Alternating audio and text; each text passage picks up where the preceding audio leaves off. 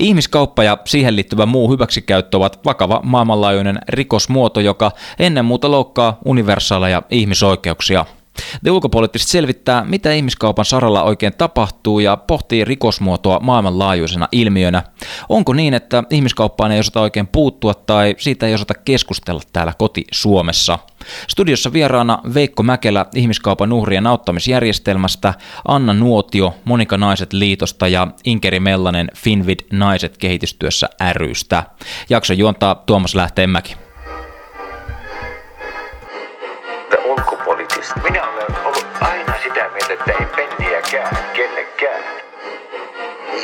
People of the world.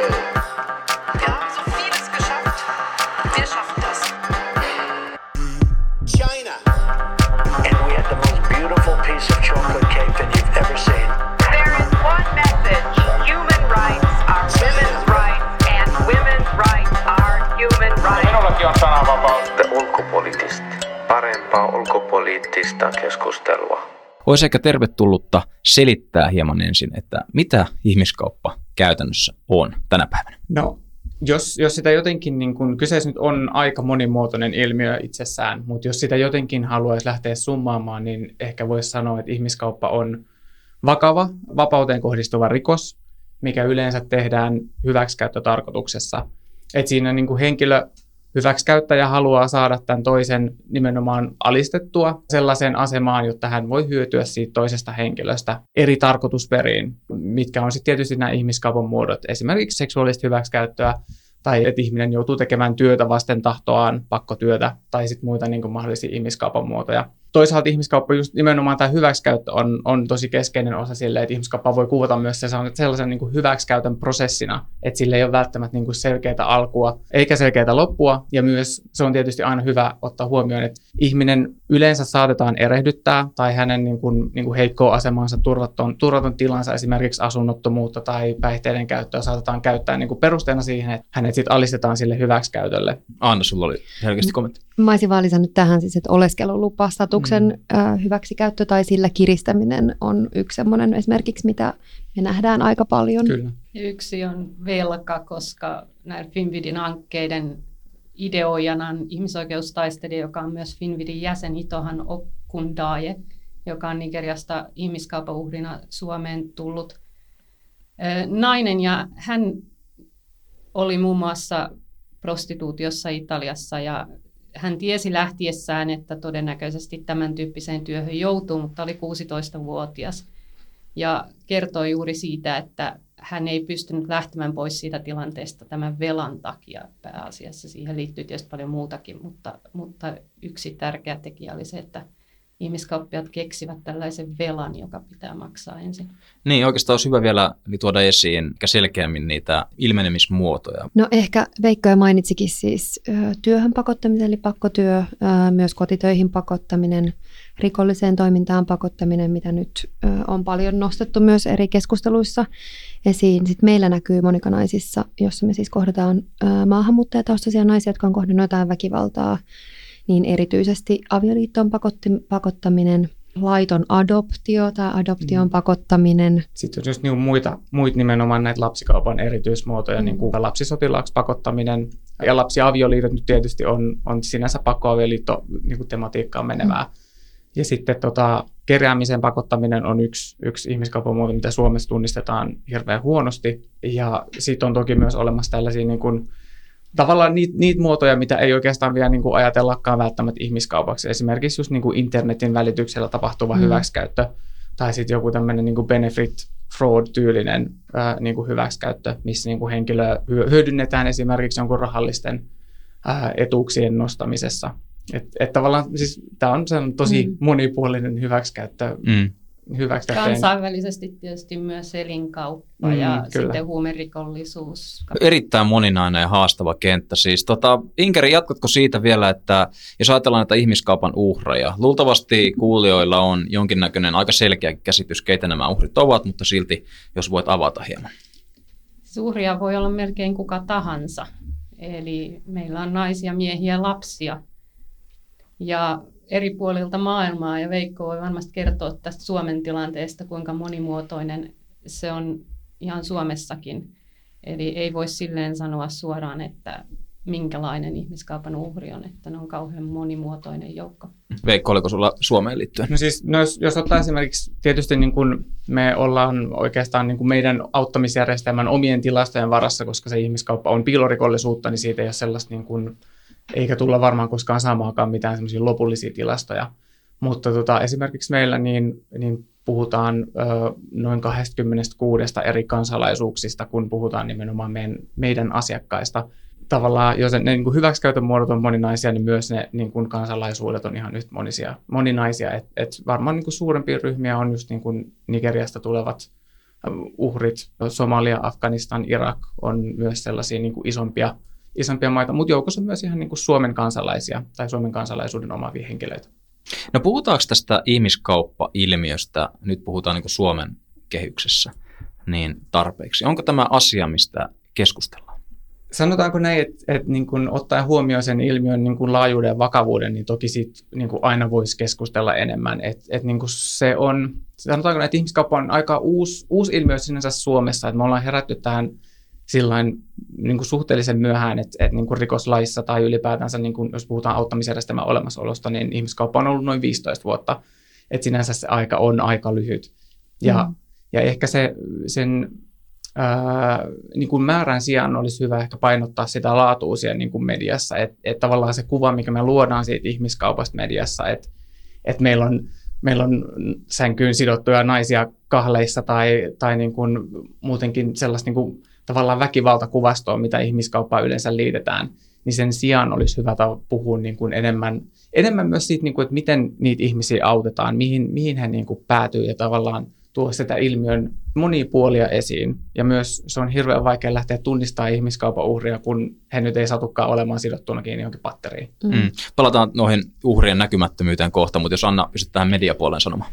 No ehkä siis just se, että, että se kuva, minkä media antaa, niin on kuitenkin aika yksipuolinen yleensä. Ja nimenomaan se, että, että Suomessa mun mielestä kuitenkin jo puhutaan siitä, että myös täällä Suomessa tapahtuu ihmiskauppaa enemmän, mutta siinä olisi vielä paljon tekemistä, että edelleen tätä ajatellaan nimenomaan, että, että se on jotain muualta tapahtuvaa, johon sitten ihmiset jossain vaiheessa päätyvät Suomeen. Mm. Mutta esimerkiksi niin kuin meidän kohtaamista uhreista iso osa on uhriutunut Suomessa. Mm. Ja tärkeää olisi puhua myös näistä juurisyistä, minkä takia ihmiskaupan uhrit joutuvat ihmiskaupan uhriksi, mikä tämä rakennelma on, mikä vaikuttaa asiaan ja toisaalta sitten sitä kysynnästä ja minkä takia ihmiskaupan uhreja tuodaan kaukaakin toiselta puolelta maailmaa Suomeen esimerkiksi. Liittyen tuohon Veikon äskeiseen mainitaan siitä, että, ja ehkä niin aikaisemmin Inkerin myöskin, että kuka tahansa voi olla ihmiskaupan uhri ja yleensä nämä uhrit saattavat olla näkymättömiä, niin mistä tämä johtuu? Mikä on se näkymättömyyden syy? Siis tietysti se, se varmaan, varmaan vastaus on nyt monitahoinen kuin, kuin, niin kuin ihmiskauppa itsessään, mutta siis varmaan niin kuin syytä voidaan etsiä niin kuin yhteiskunnasta itsestään, että halutaanko me tavallaan nähdä se, että miten se miten niin kuin yhteiskunta loppupeleissä niin kuin pyörii. Et monet, jos, jos miettii, Suomi nyt tietysti on, on hyvässä mutta toki meillä nyt on myös selkeästi niin kuin tilanteet, missä ihmisiä hyödynnetään niin kuin eri tarkoitusperiin. Mutta miettii, jos, jos miettii esimerkiksi jotain niin kuin Taimaata, mikä käytännössä on maa, mikä pyörii, pyörii ihmiskaupalla ja just sellaisella niin kuin halpatyövoimalla, mikä tulee viereisistä maasta, Myanmarista, Laosista, Kambodžasta, Mm-hmm. ja käytännössä pyörittää sitä niin kuin koko niin kuin suurin osa Taimaan taloutta. Et jos tavallaan se loppuisi kokonaan, niin, niin Taimaan, Taimaan niin bruttokansantuote ylipäätään se koko niin kuin se, se niin kuin talous tippuisi aika paljon alaspäin. Et se on tavallaan se yksi, yksi syy on nimenomaan se, että, että se on niin rakenteellista, että sitä on vaikea huomata. Ja sitten myös se, että me ei välttämättä haluta huomata sitä. Ja sitten mä ehkä niin kuin lisäsin tuohon sen nimenomaan, että, että sen tunnistaminen on niin puutteellista, mikä Mm. tekee ihmisistä monesti näkymättömiä, että, että mä en ole vielä koskaan kuullut asiakastapauksesta, missä asiakas olisi itse tullut hakemaan apua ihmiskauppaan, vaan meille hakeudutaan siis lähisuhdeväkivallan takia tai johonkin muuhun väkivallan kokemukseen liittyen. Ja sitten niin kuin pitkänkin ajan kuluttua saattaa paljastua, että siellä taustalla on myös ihmiskauppaa. Mm. Maailmanlaajuisesti tämähän on aika massiivinen ilmiö ja palataan siihen myöskin tuossa myöhemmin, mutta ajattelen niin Suomen näkökulmasta ja jos ajatellaan lukuja, kuinka monia ihmisiä tämä koskettaa? No meidän auttamisjärjestelmän tilastoissa, niin kun, ö, tuoreimmissa tilastoissa meillä on noin pikkusen yli 400 asiakasta, mistä noin 80 on ihmiskaupan uhrien lapsia, ketkä ei itse ole uhriutunut, mutta tarvitsevat kuitenkin niin erityisiä palveluita sen takia, että vanhempi on, on niin kuin, ei pysty huolehtimaan tästä lapsesta tai sitten tai sit mahdollisesti lapsi on itse saattanut nähdäkin myös sen tilanteen. Ja näistä niin kuin varsinaisista uhreista, niin osa on alaikäisiä, heitä on, en, en muista nyt ihan tarkkaa lukua, mutta, mutta prosentuaalisesti ehkä noin 10 prosenttia varmaan siitä kokonaissummasta, että suurin osa on aikuisia, aikuisia uhreja. Mutta sitten on myös niin kuin järjestöillä on oma, omat tilastonsa. Eli me kerätään neliapilajärjestöjen varjotilastointia, eli monikanaiset, pakolaisneuvonta, protukipiste ja rikosuuripäivystys, jotka kohdataan niin kuin eniten ihmiskaupan uhreja käytännön asiakastyössä. Elokuuhun mennessä oli tunnistettu 41 uhria, niin kuin nimenomaan tunnistettu meidän palveluissa. Sen lisäksi on palveluissa sellaisia, jotka tunnistetaan jossain muualla ja ohjataan meille esimerkiksi auttamisjärjestelmästä tai kunnalta tai mistä tahansa muualta. Hmm. Mulla tulee mieleen siis tällaisena, joka on nähnyt jotain Hollywood-elokuvia, jonka nimi on Traffic. Liittyykö tämä ihmiskauppa aina organisoituun rikollisuuteen? Onko se siellä niinku taustalla? No kyllä se, siis, kyllähän sitä niin kuin on, että sitä on turha kieltä, etteikö niin kuin olisi organisoitua ihmiskauppaa. Että jos just miettii just, just nämä niin kuin nigerialaisnaiset, mitä mainitsinkin aikaisemmin, niin heidät tuodaan, tuodaan niin kuin Nigeriasta yleensä Etelä-Eurooppaan, missä he joutuu seksuaalisesti hyväksikäytetyksi ja sitten heidät lähetetään sieltä mahdollisesti muihin maihin.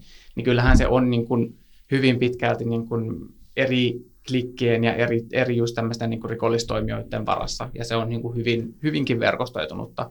Mutta mut, mut tavallaan se antaa myös ehkä pikkusen väärän kuvan, jos me ajatellaan, että ihmiskauppa on ainoastaan niin kuin organisoitunut rikollisuutta. Koska yleensä siis normaalissa tilanteessa tekijä on tuttu tai läheinen yksittäinen ihminen, ketä on niin kuin halunnut hyötyä siitä toisesta ihmisestä jotenkin. Et se on se ehkä se yleisin tilanne. Ja se on just se esimerkiksi, mitä meillä näkyy asiakkaiden suhteen, että melkein aina se on joku läheinen. Että meillä on tosi vähän, niin kuin, että tällä hetkellä on noin parikymmentä uhria niin kuin meidän palveluissa, niin ei tarvitse yhdelläkään liittyy organisoituun rikollisuuteen, vaan se on nimenomaan, joo, että se on nimenomaan semmoista yksittäistä ja sitten niin kuin näistä tämän vuoden aikana tunnistetuista neliapilan tunnistamista uhreista, niin on siellä joitain organisoidun rikollisuuden, mutta et yksittäiset tekijät on niin kuin mm. enemmän. Tämä liittyy varmasti enemmän tähän kansainväliseen kuvioon, jossa tämä on todella tärkeä tienaamismuoto organisoit- organisoituneelle rikollisuudelle. Ja sitten toisaalta tämä käsitys varmasti liittyy myös tähän kansainvälisiin sopimuksiin, koska alun perin Palermon protokolla, joka on kansainväliseen järjestäytyneeseen rikollisuuteen liittyvä YK-sopimus, niin määritteli ihmiskaupan ja se varmasti myös linkittyy tämän takia. Studiossa vieraana Veikko Mäkelä ihmiskaupan uhrien auttamisjärjestelmästä, Anna Nuotio Monika Naiset liitosta ja Inkeri Mellanen Finvid Naiset kehitystyössä rystä. Jakso juontaa Tuomas Lähteenmäki. Aikaisemmin puhuttiin keväällä ulkopoliittisten parissa huumeista, huumausaineista ja siitä, että miten ne kanavat liikkuvat. Miten ihmiset liikkuvat? Tässä on erittäin monia kanavia ja erittäin monia tapoja ja tietenkin yksittäisissä tapauksissa ihmiset liikkuu, miten ihmiset liikkuu, eikä tämä välttämättä vaadi tämä ihmiskauppa, että ylitetään rajoja. Se voi olla Suomen sisällä suomalaisten kesken tapahtuvaa toimintaa. Mutta tämä Nigeriasta tuleva ihmiskauppa, sekin tulee montaa reittiä, mutta siellä yksi tärkeä reitti on Saharan läpi, se lävitse Libyaan ja Italian ja Etelä-Eurooppaan. Ja se on reitti, joka on kasvanut lukumääräisesti todella paljon, että IOM on arvioinut, että 2014-2016 nigerialaisten naisten ja tyttöjen määrä yli seitsemänkertaistui. Puhuttiin no 11 000 ihmisestä muistaakseni 2016. Mm. No aika massiivisia määriä, jos mietitään sitä, että minkälaisia lukuja meillä on täällä Suomessa, siis ajattelee, niin kun puhutaan viisinumeroisista versus sitten näitä aikaisempia, niin onko tendenssiä tai ylipäätään näkyvissäkään, että, että tällainen eh, niin kuin nämä määrät Suomessa olisivat jollain tavalla kasvussa? Onko tässä mahdollisesti mitään tällaista? On tendenssiä, että, että jos miettii niin kuin auttamisjärjestelmää esimerkiksi kymmenen vuotta sitten, kun meillä on ollut kymmenen asiakasta ja nyt puhutaan jo niin kuin 400, niin kyllä se niin kuin on, on selkeästi kasvanut. Et, et niin kuin, ja toki täytyy muistaa, että ne, ne niin kuin ne ihmiskaupan uhrit, mistä me tässä puhutaan, on nimenomaan niitä tunnistettuja. Et, et mitä todennäköisimmin Suomessa on paljon enemmän niitä uhreja, ketä ei tunnisteta eri syistä johtuen. Millä alueella tällainen äh, ihmiskaupan harjoittaminen on suurinta maailmassa? Missä tätä tapahtuu eniten? Ihmiskauppaa tapahtuu Niin. kaikkialla maailmassa. Mm. Se ei, ei voi sanoa, että johonkin alueeseen. Se ei keskity mihinkään tiettyyn. Okei, okay, mielenkiintoista. Mutta siis se, että, että tavallaan tuohon tapa- ja kulttuuriasiaan, niin, niin sitten kun puhutaan näitä avioliittoon pakottamisesta, äm, niin se on ehkä semmoinen niin kuin esimerkki jonkinnäköisestä tapakulttuurista, joka liittyy järjestettyyn avioliittoon, mutta et sitten se, että, ja se vaikeuttaa myös sitä tunnistamista, että tie, tietyissä kulttuureissa tai tiety, tietyissä maissa esimerkiksi järjestetty avioliitto on tosi yleinen, ja meidän asiakkaissa se on niin kuin to, tosi tosi yleistä, että ihmiset on järjestetyissä avioliitoissa, Mm. mutta se, että missä vaiheessa se ikään kuin järjestetyn avioliiton ää, ja pakkoavioliiton raja menee ja missä vaiheessa siinä se täyttääkin ihmiskaupan tunnusmerkit. Et esimerkiksi on selkeästi nähtävissä, että siinä on hyväksikäyttötarkoitus tai että ihmistä pidetään semmoisessa asemassa tai Mm. mm. semmoisissa oloissa, mitkä ei ole millään lailla ihmisarvon mukaiset. Ja siis toki voidaan, niin kuin, on, on varmasti niin kuin kulttuurisia ihmiskaupan muotoja, että puhutaan esimerkiksi noista Afganistanin tanssijapojista, missä, mm. missä niin kuin vanhemmat miehet hyväksikäyttää niin kuin nuorempia poikia, laittaa heidät tanssimaan, niin sitten sit siihen liittyy niin kuin vakavaakin seksuaalista hyväksikäyttöä. Mutta niin kuin Inkeri, Inkeri tuossa niin kuin mainitsikin, niin, niin toki jos yleisellä tasolla nyt jotain haluaa sanoa, niin yleensä siis niin kun, jos, jos se ylittää rajat, niin sit se on yleensä köyhemmistä maista sit sellaisiin maihin, missä elintaso on parempi. Ihmiset etsii joko niin kuin parempaa, ö, parempaa tulevaisuutta itselleen, tai sitten heitä vaan niin kuin rekrytoidaan sinne, koska siellä on tarvetta esimerkiksi niin kuin työvoimalle, piveelle työvoimalle. Mutta yleisesti ottaen se ihmiskauppa on ihan, ihan niin kuin globaalia siinäkin mielessä, että uhrit voi olla Mm. kaikkialla ja tekijät voi olla kaikkialla. Mutta tämä työvoiman hyväksikäyttö näkyy myös nimenomaan siis Suomessa just Kyllä. Näin, että, että ne, joita työvoiman hyväksikäytön muotona ihmiskaupassa hyväksikäytetään, niin on usein nimenomaan Euroopan ulkopuolelta ja, ja on tullut tänne tavallaan paperilla kaikki on kunnossa. Mm. Mutta sitten ihmiset esimerkiksi asuu niissä ravintoloissa, missä ne on töissä tai ei saa palkkaa kaikilta tunneilta, mitä tekee tai ei ole olemassa mitään vapaa-aikaa. Jne, jne. Mm. Ja toisaalta tämä kulttuuritekijä vaikuttaa myös siihen tunnistamiseen, josta aikaisemmin puhuttiin, koska se kulttuuriero saa ihmiset olemaan näkemättä ihmiskaupan uhria. Et si- siitä on Suomessakin esimerkkejä, että, Tuo on mielenkiintoinen. että tota, ajatellaan, että no se on ulkomaalainen, se tekee pitkää päivää, sillä on varmaan kaikki ihan ok, se varmaan haluaa olla tässä tilanteessa. Ja sitten toisaalta ajatellaan, että ei voida puhua, koska ei ole yhteistä kieltä, joka sitten voi olla myös se todellisuus siinä tilanteessa, että ei voida kysyä, miten sulla menee. Niin, onko niin, että ei uskalleta puuttua? No ehkä meillä siis, musta tuntuu, että ylipäätänsäkin, kun puhutaan Suomessa jostain vaikeista mm. asioista, oli se ihmiskauppaa tai hyväksikäyttöä tai mitä muuta, niin meillä on ehkä vähän semmoinen tietty niin kuin yksityisyyden kulttuuri, että ollaan vähän siinä niin kuin omassa piirissämme ja jos, jos nähdään tai niin kuin havaitaan jotain, niin ollaan mieluummin, katsotaan mieluummin muualle, kun sitten lähdetään niin kuin katsoa sitä, että hei, että nyt voitaisiko tehdä tälle asialle jotain. Et se on ehkä meidän sellainen niin kuin kulttuurin sisäänrakennettu asia. Ja sitten ajatellaan, että ihanaa, kun on halpaa pizzaa tai halpoja mansikoita. Ja kynnetkin saatiin hoidettua. Ja kyn, kynnetkin sai parilla eurolla. Niin toi tulee kyllä todella lähelle siis ihmisen perusarkea, tämä, tämä ilmiö. Jotenkin kolahti tuossa, kun puhuitte siitä, että, että miten lähelle se tulee tätä omaa elämää, niin, niin, niin miten sitten, niin jos ajatellaan turismin näkökulmasta, lähdetään kaukokohteeseen, maksetaan siitä hyvät, hyvät hinnat ja sitten vietetään rannalla aikaa maassa ehkä, missä tämä ihmiskauppa on niin kuin läpinäkyvää kaduilla. Miten siihen pitäisi reagoida? Onko se sellainen asia, mihin niin kuin pitäisi kiinnittää huomiota enemmän? Totta kai. Mm. Mutta sitten ehkä niinku ne samat silmälasit tai se sama järjenkäyttö pitäisi olla myös täällä kotimaassa. Siis että, että musta tuntuu, että siihen turismiin liittyvistä jotenkin siihen liittyvistä vastuista puhutaan mun mielestä vähän enemmän kuin siitä, että minkälaisia vali- valintoja kuluttajana pitäisi tehdä myös täällä. Toi Nimenomaan, että, Mitä me tarkoitetaan tällä? et ei mennä esimerkiksi niiden halvimpien palveluiden, vaan kysytään, että minkä takia tämä palvelu on näin pirun halpa. Että saako nämä ihmiset kunnon palkkaa, minkälaisissa oloissa. Ne on tässä mun niin kuin kulma, kulmapizzeriassa, josta mä joka päivä tilaan, niin kuin, koska se on vain viisi euroa, että kuka siellä tekee sen pizza ja millaisissa oloissa.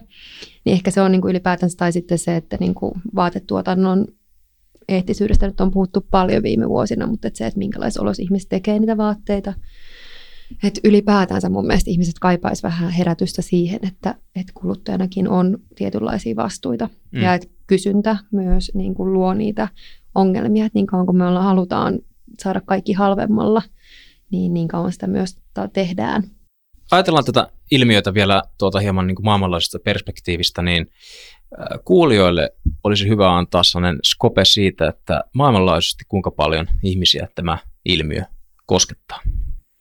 Ähm, siitä taas niin kun, just nämä, nämä tilastot on hyvin niin kun arvioperusteisia, koska siitä ilmiöstä ei niin kun saa yksinkertaisesti saa niin kun täysin pysyviä tilastoja, mutta muistaakseni tota, YK on huumeiden rikollisuuden vastainen toimisto arvioi maailmanlaajuisesti 2016, että tunnistettu ihmiskaupan uhreja olisi noin 60 000, mutta sitten taas kansainvälinen työjärjestö ILO arvioi sitten taas, että niin kun jo niin kun pakkotyön ja sitten pakkoavioliiton uhreja olisi maailmassa noin ää, 40 miljoonaa.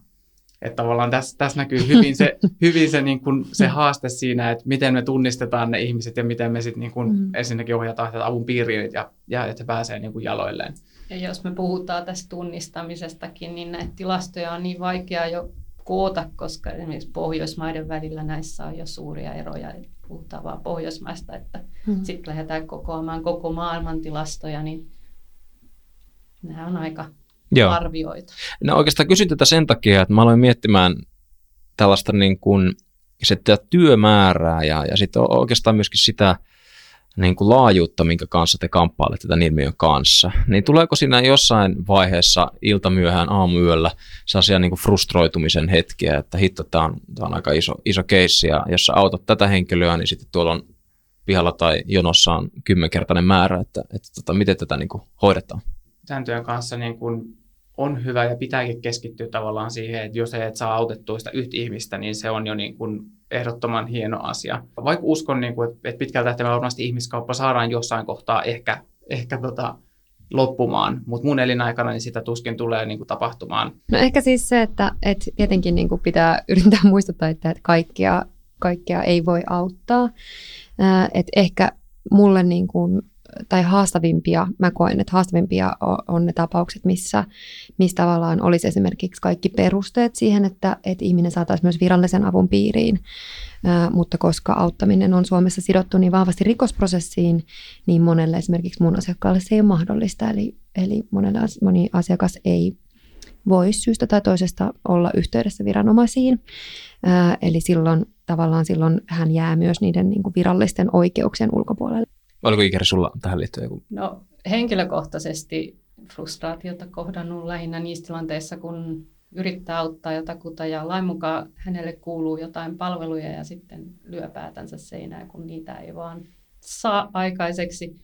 Että sen tyyppiset tilanteet on niitä, jotka aiheuttaa isompia frustraatioita niin kuin henkilökohtaisesti, mutta kyllähän tälle yleisesti kansainvälisesti, kun ihmiskaupan vastaisen työn piirissä tapaa ihmisiä ja tapaa ammattilaisia, niin kyllä se aika usein tapaa ihmisiä, jotka sanoo, että he nyt lähtevät pois tältä tämän työn piiristä, koska tuntuu, että mikään ei etene. Ja tässä mä itse en näe tilannetta niin, vaan mä oon nähnyt, että paljonkin on edennyt viimeisen kymmenen vuoden aikana, että se on pientä ja se on hidasta ja sen haluaisi olevan nopeampaa sen muutoksen ja sen haluaisi olevan tehokkaampaa, siihen haluaisi enemmän panoksia kansallisestikin, mutta kyllä sitä muutosta parempaa kuitenkin tapahtuu. Yksittäinen turhauttavin tekijä on se, että, että tavallaan ihmiset ei välitä siitä asiasta tai ihmiset ei suostu näkemään sen Mm. mm. ihmisen, ihmisen niin kuin ongelmia. Tai on niin kuin täysin välinpitämättömiä siitä, että tässä on nyt mahdollinen niin kuin uhri, ketä tarvitsee sitä apua tai kellä on rikosprosessi auki ja ketä haluaa tavallaan vaan tulla kohdatuksi ihmisenä, mutta sitten se on niin kuin, jos, joskus niin kuin ihan hirveän vaikeaa, että, että ihmiset ymmärtää sen, että tavallaan se uhrikin on tavallinen ihminen, kello on nyt vaan niin kuin käynyt, käynyt tosi ikävästi ja ketä tarvii sitä niin kuin tukea ja apua. Erinomaista. Kiitos oikein paljon vierailusta. Oli oikein viisaita sanoja ja näkemyksiä. Kiitos. Kiitos. The ulkopoliittista. Minä olen ollut aina sitä mieltä, että ei penniäkään kellekään. The young people of the world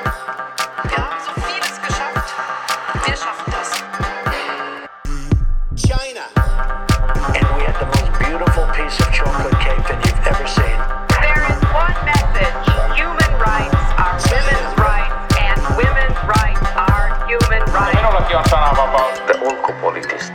Parempaa ulkopoliittista keskustelua.